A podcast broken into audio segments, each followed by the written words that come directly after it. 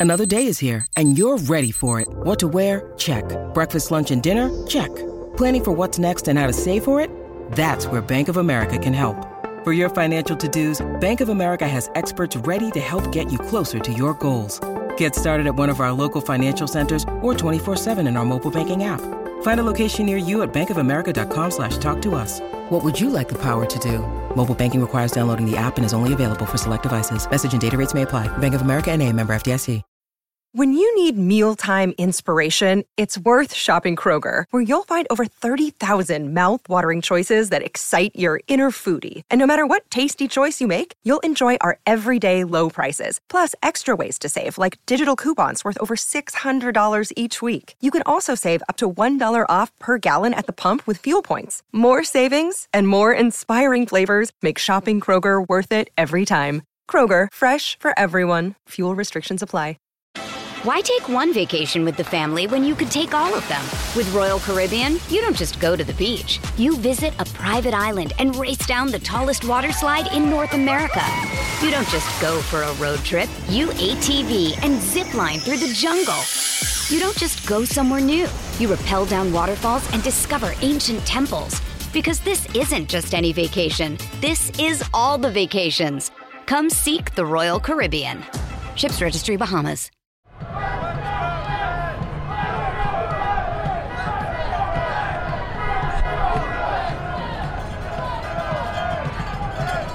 Hello, everyone, and welcome back to another edition of the PensBurgh Podcast. I am your host, Garrett Bahana, and as always, joined alongside me is fellow PensBurgh writer Robbie Noggle. Robbie, how have you been since last week? Not too bad, Garrett. Um, now we're in March. That weather seems to be starting to turn a little bit, and some warm weather the last few days, and uh, starting to get to the nitty gritty of this hockey season. Hopefully, Robbie, the warmer weather outside can correlate into some hotter temperatures on the ice for the Pittsburgh Penguins. Uh, we have some some games to look at as we always do. We'll start off this week's podcast with a recap segment. Uh, we'll start off, Robbie, with the February 24th game against the New Jersey Devils. The Devils win this one by a score of six to one. Uh, Robbie, uh, if you had a chance to watch this game, or anyone listening had a chance to watch this game, it was effectively over by the middle portion of the first period of play. There really isn't a whole lot to to dissect in this one. The Penguins didn't have it. Jesper Bratt uh, scores the first two goals in regulation, one at the 116 mark of the first period, and then again at the 547 mark. New Jersey is all of a sudden out to a 2 0 lead. Uh, of the second period, Dawson Mercer extends New Jersey's lead to four to nothing. Evgeny Malkin would get the lone tally for the Penguins on the power play and uh, really the, the, the Devils would control the rest of regulation throughout. Uh, Damon Severson and Nico Hischier would get two additional tallies on the power play as well. As I mentioned, uh, Pittsburgh really Robbie laying an egg here, six to one against the Devils. Not really what you want to see against a team in New Jersey. That's not really uh, they're not really going anywhere. Uh, the Devils, uh, the Devils really. I don't know if they have the Penguins number, Robbie, but it's just a, a game that you, hate to see the Penguins drop, considering where they are in the standings at this point.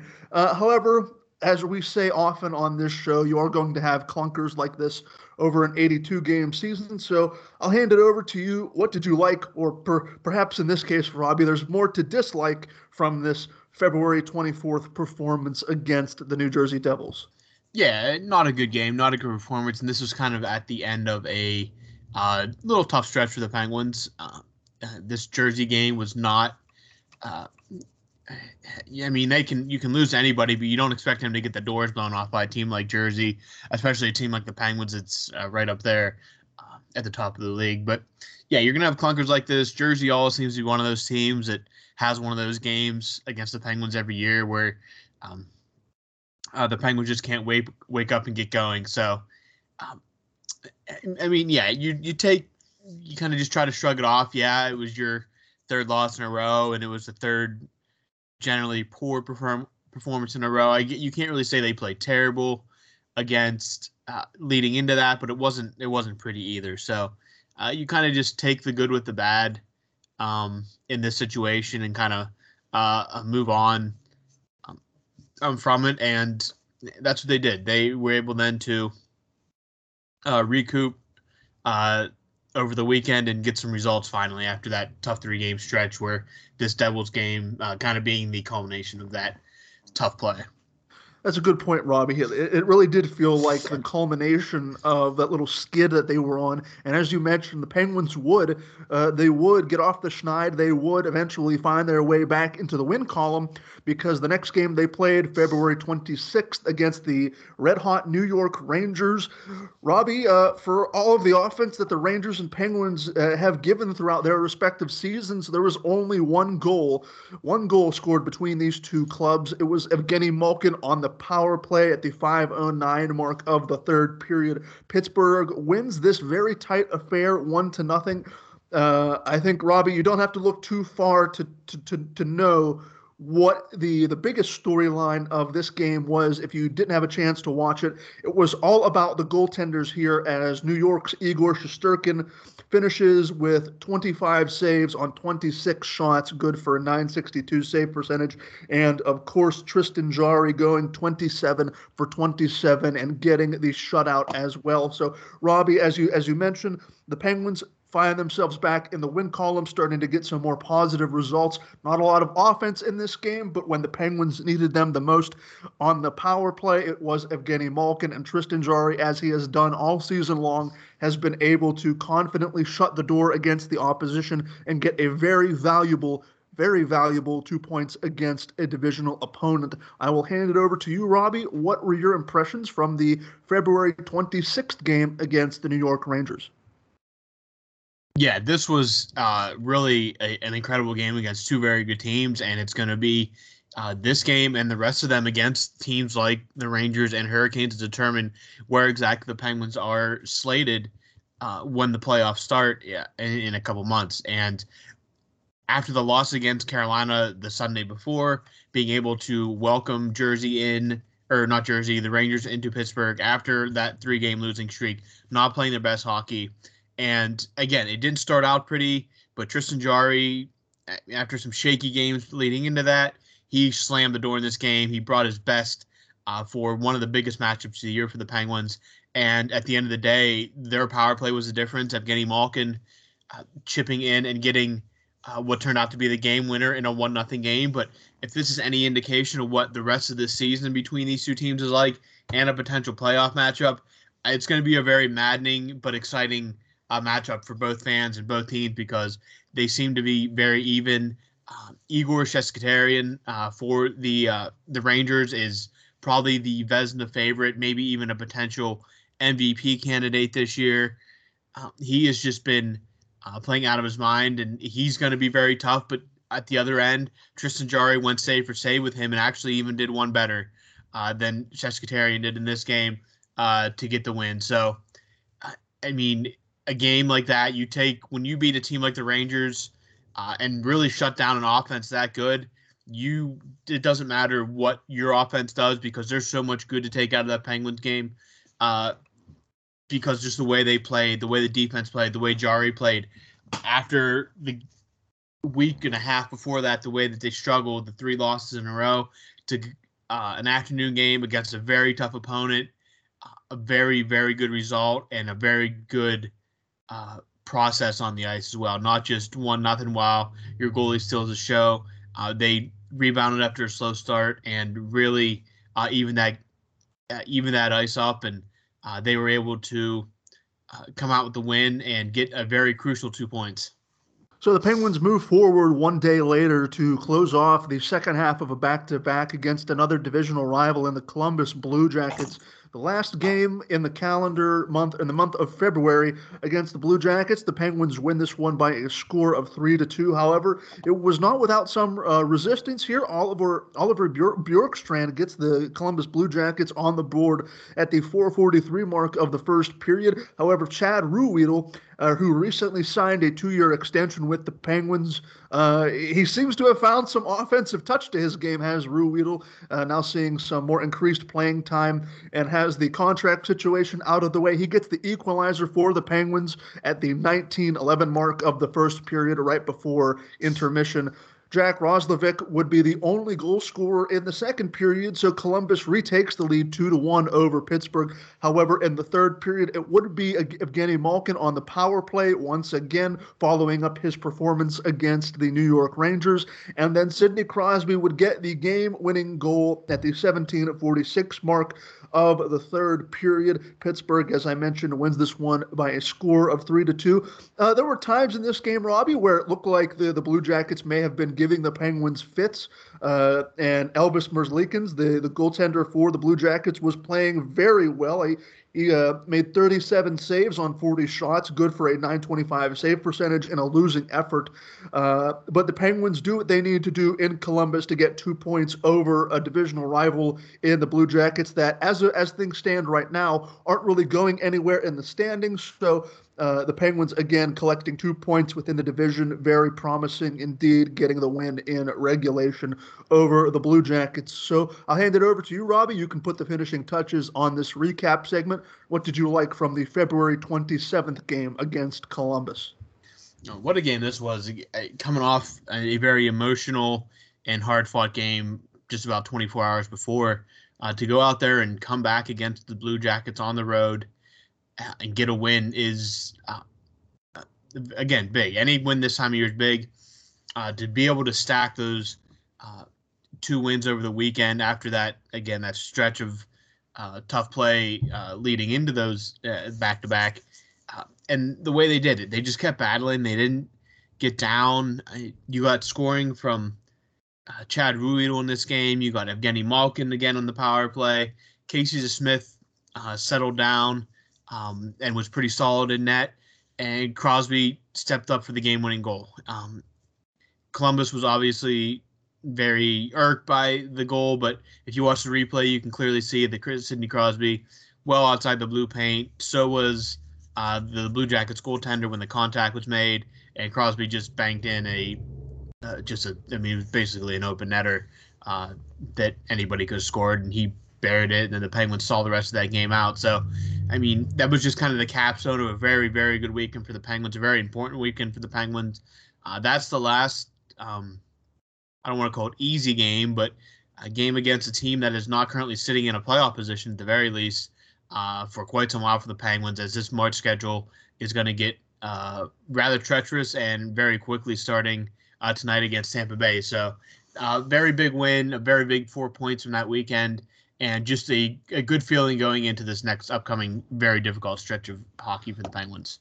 And you alluded to it right there, Robbie. We'll segue right into the main segment. That's exactly what I want to talk about this week on this week's episode. Uh, looking at the Penguins' schedule between now, as we record this on March 3rd, we're recording this before the game against the Tampa Bay Lightning. From March 3rd through March 17th, here's the Penguins' upcoming schedule, as Robbie alluded to. Uh, they play the Tampa Bay Lightning, the Carolina Hurricanes, the Florida Panthers, the Vegas Golden Knights, the Carolina Hurricanes, again, the Nashville Predators, and the St. Louis Blues. Again, between tonight, February 3rd, and, or excuse me, uh, March 3rd and March 17th. Uh, those are the games that are on the deck for the Pittsburgh Penguins. All of these teams that the Penguins will see between now and March 17th are in some sort of playoff positioning. And uh, I've made no secret of it. I think this could be the hardest stretch of games for the Penguins this season. And so, Robbie, I get like I mentioned, that's what I want to talk about. This looks like it, could be not a make or break. that's too extreme. But you're you're going to see what this Penguins team is made of. And Mike Sullivan recently said that this will be a measuring stick opportunity for his team. So my question to you, Robbie, is looking at these games uh, ahead of the Penguins. And we briefly touched on it last week, where how well should the Penguins perform against other playoff opponents? So with Mike Sullivan looking uh, looking at this next stretch as a measuring stick opportunity for his team, how much stock are you putting into Mike Sullivan's words? And what what are your realistic expectations between now and and March 17th against the the St. Louis Blues? Would you be satisfied with with going 500 as the Penguins have sort of done this year against other playoff opponents, playoff uh, opponents that are in playoff positioning. Would you be satisfied with a bit of a, a four and three split, or maybe a three and a four three and four split if it meant you're you're still maintaining ground within the Metropolitan Division? So I'll hand it over to you and uh, to get your thoughts on what you think the Penguins will look like over this very difficult stretch of games. Yeah, no doubt this is going to be a very very uh, interesting uh, upcoming schedule for the Penguins. We're going to learn a lot about the Penguins, but at the same time, we're going to learn a lot about the teams that uh, they're going to go up against as well because you're going to have, I mean, Tampa Bay and Florida are battling out for the Atlantic Division. Um, Vegas, I mean, Vegas is in a playoff spot, but they're by no means um, locked in or anything. They've really been kind of up and down this year. And then Nashville and St. Louis.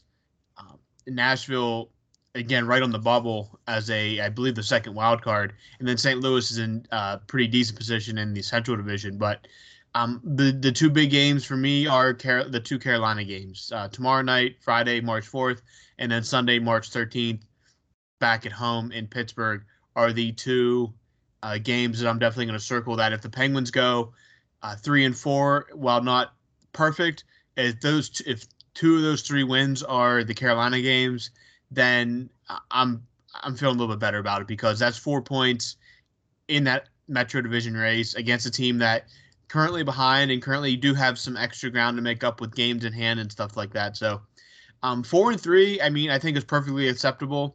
Uh, it's easy to look to schedule and be like, man, that's a tough schedule. But again, the Penguins are right there with Carolina. They're right there. They're statistically a better team than um, the Predators and even the the Golden Knights and um, uh, St. Louis at this point. But yeah, we're gonna see.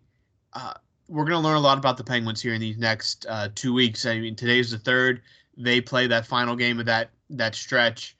Um, the two weeks from today, when we're recording again against the St. Louis Blues. So uh, we're gonna learn a lot by the next time, or by the time that this little section, this half month of schedule, these 14 days uh, wrap up. There's only, luckily, there's only one back to back in the whole situation, which will give the Penguins some time to rest, as well as they do have multiple days off um, uh, between the first Carolina game and the Florida game, and then between Florida and Vegas. So uh, while there are a bunch of games cramped in here, they do have some time off to stay rest to rest up and um, heal any injuries they may incur. But yeah, you're going to learn a lot about the Penguins. I think anywhere in that four and three, even a four two and one, three three and one, three and four, anything uh, in there I think is acceptable. But the two games against the Hurricanes, the ones I'm definitely circling, they are. I mean, they're essentially six point games if you count the loser point in overtime. So uh, very very uh, important games there for the Metropolitan Division. The games against Tampa and Florida are more for um, positioning should they meet them in the Eastern Conference Finals, um, kind of thing for a home ice kind of situation. But uh, I the only thing I know for certain is uh, when Arizona when they go to Arizona on September or, March 19th, uh, they then play Columbus and Buffalo the following week. I think that uh, everybody's going to be pretty relieved to see those teams on the schedule after this stretch the Penguins are about to go through. Why take one vacation with the family when you could take all of them? With Royal Caribbean, you don't just go to the beach. You visit a private island and race down the tallest water slide in North America. You don't just go for a road trip. You ATV and zip line through the jungle. You don't just go somewhere new. You rappel down waterfalls and discover ancient temples. Because this isn't just any vacation. This is all the vacations. Come seek the Royal Caribbean. Ships Registry Bahamas. Hey, it's Kaley Cuoco for Priceline. Ready to go to your happy place for a happy price? Well, why didn't you say so? Just download the Priceline app right now and save up to 60% on hotels. So, whether it's Cousin Kevin's Kazoo concert in Kansas City, go Kevin, or Becky's Bachelorette Bash in Bermuda, you never have to miss a trip ever again. So, download the Priceline app today. Your savings are waiting. Go to your happy place for a happy price. Go to your happy price, Priceline. Yeah, I'd have to agree with you, Robbie. If there is one thing that uh, Penguins fans should be looking forward to, I mean, you're you brought it up right there. It's that I, I would watch. If you're a fan of the Penguins, I would monitor your blood pressure, make sure make sure everything's going well with you uh, from from from a medical standpoint, uh, because these this next stretch of games could certainly uh, could certainly make you a little bit grayer, and could certainly uh, could certainly give you some more anxiety. So I definitely agree with you as we look forward past this stretch of games. Uh, I know the Coyotes, like you said, were the next team after they get out of this pretty rough stretch. So that that that is something to look forward to. And as you mentioned, we're going to learn a lot about the Penguins in this next stretch of games, and we're going to learn a lot about the likes of the Hurricanes and uh, the the Panthers and the Lightning and all of the other Western Conference teams that the Penguins will play between now and towards the end of March. We'll definitely keep an eye on that. And Robbie, so with that, we will switch to our mailbag segment now. If you're a first time listener or a long time listener and you're interested in contributing to this mailbag segment, you can do so by following our PensBurgh Podcast Twitter account. Every week, we will put out a mailbag tweet asking for your participation in this mailbag segment. And this week, Robbie, we have six questions from just a couple of people, but six questions nonetheless. As always, Robbie, you'll get first crack at the mailbag. Question number one comes from Brian. Am I the only one that thinks this team is sort of using Kasperi Kapanen wrong? His game reminds me of what we had in Carl Hagelin, but with obvious higher offensive upside. I think if he was able to use his speed more, the floodgate could open up for him. What are your thoughts?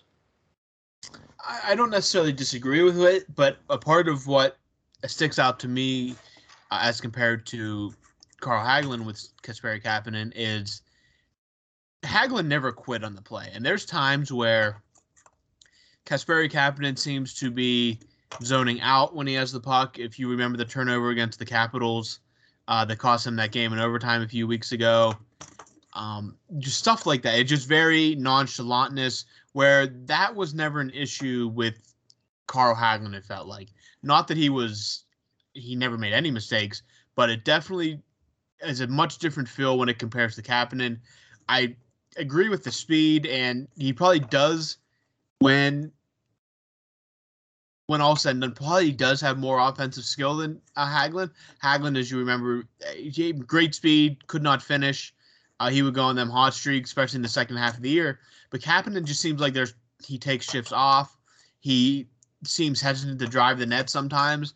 All those issues were never really present with uh, Carl Hagelin during his time in Pittsburgh. So while I don't necessarily disagree with the point, and if they could find a way for him to optimize and use his speed a little bit, uh, free more freely, I think that would be a great idea. But there's, I believe, a nonchalantness aspect to the way Kapanen plays sometimes that you didn't see with Hagelin that might be more of a problem that's causing Kapanen to struggle rather than just a bad line matchup or bad chemistry with whatever line he's on. I think it's more of a something that can't necessarily be fixed by putting him in a on a different line and hoping that he can just use his speed uh, to create more offense. I think it's more of a something that needs to be worked on mentally uh, with the coaching staff off the ice to kind of get through to him that he can't just take shifts off.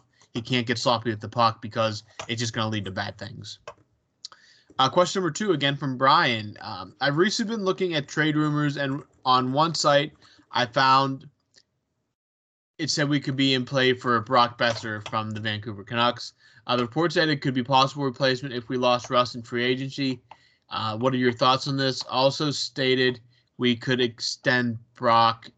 I would assume that means Brock Boeser again to get the cap hit down it's definitely an interesting trade scenario. And I know a lot of fans and a lot of pundits have connected Vancouver and Pittsburgh recently because of Jim Rutherford's involvement and Patrik Allvin's involvement with the Canucks. We know what kind of what kind of general manager Jim Rutherford was in his time here in Pittsburgh. So while I wouldn't be against a trade for Brock Boeser, uh, I, am not sure what the what the what, what what the Penguins would have to give up in order to acquire Boeser. Looking at his contract, he has a cap hit this season of 5.875 million, and uh, I'm not sure if he's a restricted free agent or unrestricted free agent. uh, but he is out of contract after this season. So, uh, but there was another player that I saw floating around recently, also with the Vancouver Canucks, and that is right winger Conor Garland, who, and in, from Garland's perspective, has a lower cap hit of 4.95 million, and he's under contract for the next one, two, three, for the next four seasons after this one. So uh, Conor Garland, if you're looking at trade candidates with the Vancouver Canucks, I would be fine with Brock Boeser. We, I know that Brock Boeser is a very dynamic forward, but I would also uh, I would also like to inform everybody if you are looking at trade candidates, keep an eye on Conor Garland. Again, I have nothing to report, but if Conor Garland Conor Garland's name does come up in trade rumors with the Vancouver Canucks linked to the Penguins, know that I think the Penguins would be getting a, a very fine forward in Garland as well. Question number three also comes from Brian. Do you think it's time to move Evan Rodrigues back to a line with Sidney Crosby and Jake Guentzel? And, and as a result, move Bryan Rust down with Evgeny Malkin and Kasperi Kapanen. Could this, in turn, help Kasperi Kapanen find his touch? I'm really not a fan of breaking up uh, 87, 59, and 17 because that line just, when they find their groove, it's just unstoppable. I'm just really not a fan of breaking up uh, that trio if we can avoid that um, at any cost, really. Um, as for Evan Rodrigues, until we get Teddy Blueger back and everybody kind of uh, settles back into a more permanent, permanent role, I think that you just got to take the good with the bad. Um, I think that it, playing him at center might be your best bet. Um, even or maybe it is uh, alongside Evgeny Malkin. I don't know exactly. I'm just I I hesitate at breaking up that line of Crosby, Guentzel, and Rust. Uh, like I said before, when they are clicking, they are one of the best lines in hockey, and it, that's I mean you're gonna need that line uh, to come through with you down this stretch here. So I'm not necessarily against the idea. I I mean you want to try to do something to get uh, Evan Rodrigues rolling again. You're not you're probably not going to get the same production that you got at the beginning of the year because he was just he was on a tear that I'm not sure that can be replicated going uh, going forward uh, like it was. But uh, I, to break up that first line, not really a fan of it unless they would just need a shakeup. Uh, figuring out Rodrigues, I, I think you're just going to have to wait till the till the bounces start coming back. I, I mean, he's been he did score. Um, during that stretch of bad play where they were losing.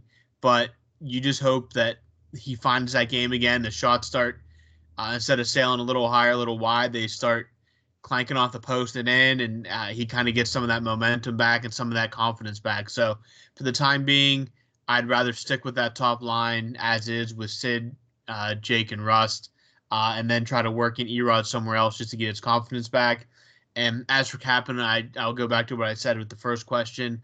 I just think that it's more of a a, a mental issue that has to be worked on off the ice to kind of maybe get his head out of a place where he's not taking shifts off, uh, regardless of who he's playing next to, because it's just more of a off the ice issue that needs to be worked on to kind of get his his concentration back and his focus on uh, making the right plays and not taking shifts off. Question number four, we're going to go to Brendan for this one. Uh, I have seen calls to temporarily suspend all Russian contracts. I'm on the fence about this uh, as partially as a partially Ukrainian Canadian. If they did compare how if they did compare how this impacts the Eastern Conference teams, who is the most and least impacted? Where do the Pens shake out? Uh, as we would only lose Gino for our division. Uh, Washington and the Rangers are really hurt, and Carolina Pitt lose one guy each. Yeah, the, the, the crisis in Ukraine has now come to impact almost all walks of life, and even uh, within the sporting leagues here that do feature European players. I don't think Russian contracts are going to be suspended uh, at all. Uh, I don't know. Uh, it would be a very extreme kind of almost strange me- measure to do that. But if they were, uh, as the question uh, as the question says, looking at the Eastern Conference and looking at the teams in the Metropolitan Division, uh, I went through to look at the rosters of each team there. to see who would be the most impacted. I started with the Tampa Bay Lightning the Tampa Bay Lightning have Andrei Vasilevskiy, Mikhail Sergachev, and of course uh, Nikita Kucherov as the three main Russian stars. Uh, those are obviously some very important cogs to the Lightning's success as they look to go for a three-peat and a third straight Stanley Cup. So if if those contracts were suspended, uh, the Lightning would certainly feel the, the feel the, the, the pain of losing those three players as well. The Capitals, uh, moving over to the Metropolitan Division, the Capitals as the question mentions, would be pretty impacted, pretty negatively impacted with Alexander Ovechkin, Evgeny Kuznetsov, Dmitry Orlov, and Ilya Samsonov as uh, all, again, all key major cogs to the Capitals game as well. So if, if that were to happen, the Capitals would absolutely take take a, a nosedive in terms of the talent that they'd be able to put out on the ice. In terms of the Carolina Hurricanes, it would really only impact uh, Andrei Svechnikov. However, he is one of their dynamic point producers in the top six. Uh, as far as the Penguins are concerned, of course, Evgeny Malkin would uh, be suspended, and that would create a hole within the top six. Potentially, you could move Jeff Carter to make him a second line center. Uh, Teddy Blueger when he comes back from injury, he could slot in the third line.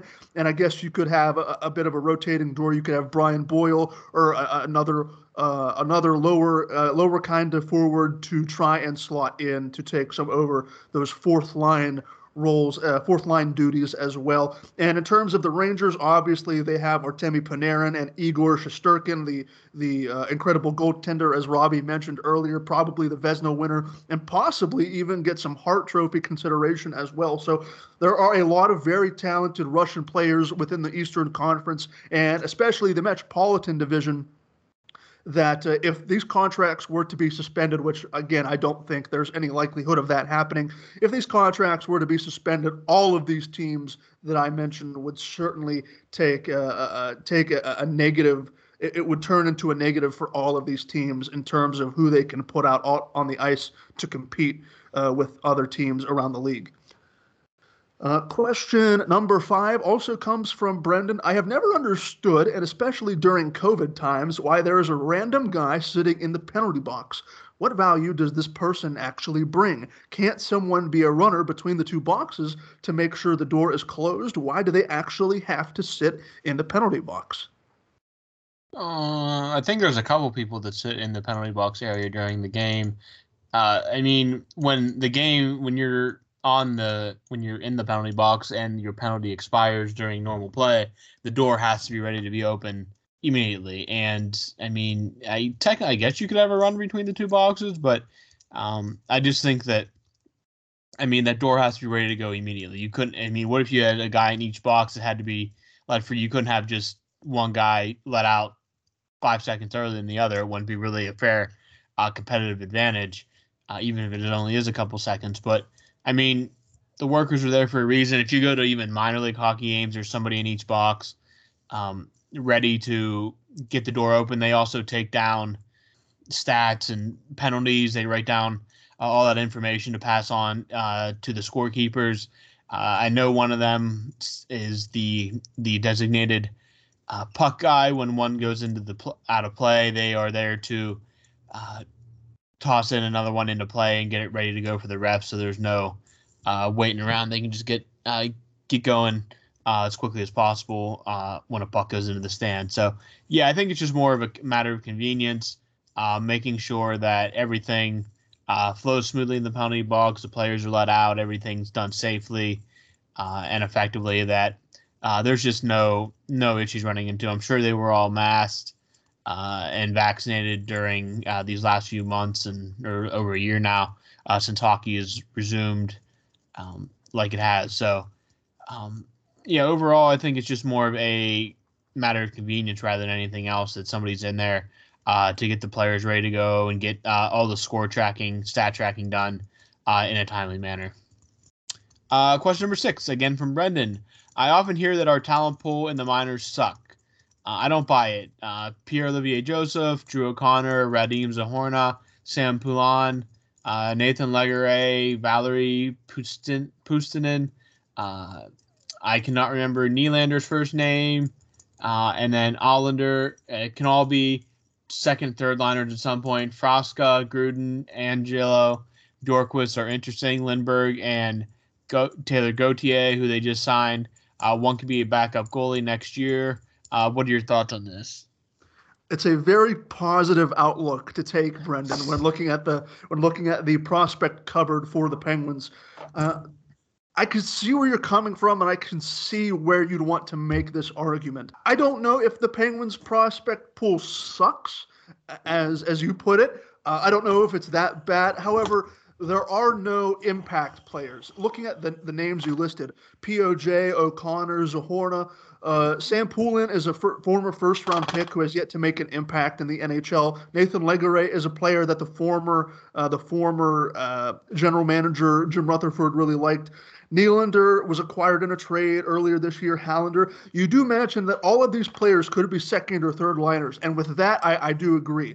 Uh, I do agree that if they do reach their full potential, a lot of these guys could be very solid, very regular contributors for the Penguins in a couple of years' time. And you, we have guys that we recently signed as of a couple of days ago, like Taylor Gauthier and Frasca I believe that's how you pronounce his last name. Uh, again, we have uh, a couple of other undrafted players who, and the Penguins have gone to that well a couple of times within the last, I don't know, five or so years, and they have had some success dealing with some undrafted players and uh, overage players who are finishing out their junior career. So there are definitely, if, if a lot of these players can live up to their potential, there are definite players on the list here that can be solid contributors between the second and, and third line. Um, but I, I, I just don't see any superstar players that are ready to come through the ranks and take the reins away from Crosby and Malkin. That's where my concerns lie. You can build a roster, you can shape a roster with all of these players, and like I say, if they do reach their potential, they do have the capabilities of being solid uh, bottom six contributors or solid defensive contributors. But again, where the Penguins lack, and that that's because they deal away so many first round draft picks, where they lack are these impact players that can come in and almost immediately, if not very close after their draft year, can come in and take some of the pressure off of your your aging stars and Malkin and Crosby and Letang. That's what they lack.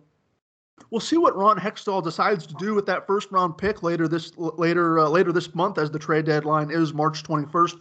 We'll see if he decides to keep it uh, between now and the draft. If he does want to try and restock those cupboards with a a a a, bi- a bigger, more surefire name to help the aging core of the Penguins. But I, I do agree with you, Brendan. There is some talent here, some very promising talent, but. Uh, where the Penguins lack where other teams may not, in my opinion at least, has to come from the impact talent that can slot right in as a rookie and, make a difference on the ice for the NHL club. Uh, but we got through the mailbag, Robbie. Six questions answered for you, and that will just about do it. That will wrap up this edition of the PensBurgh podcast.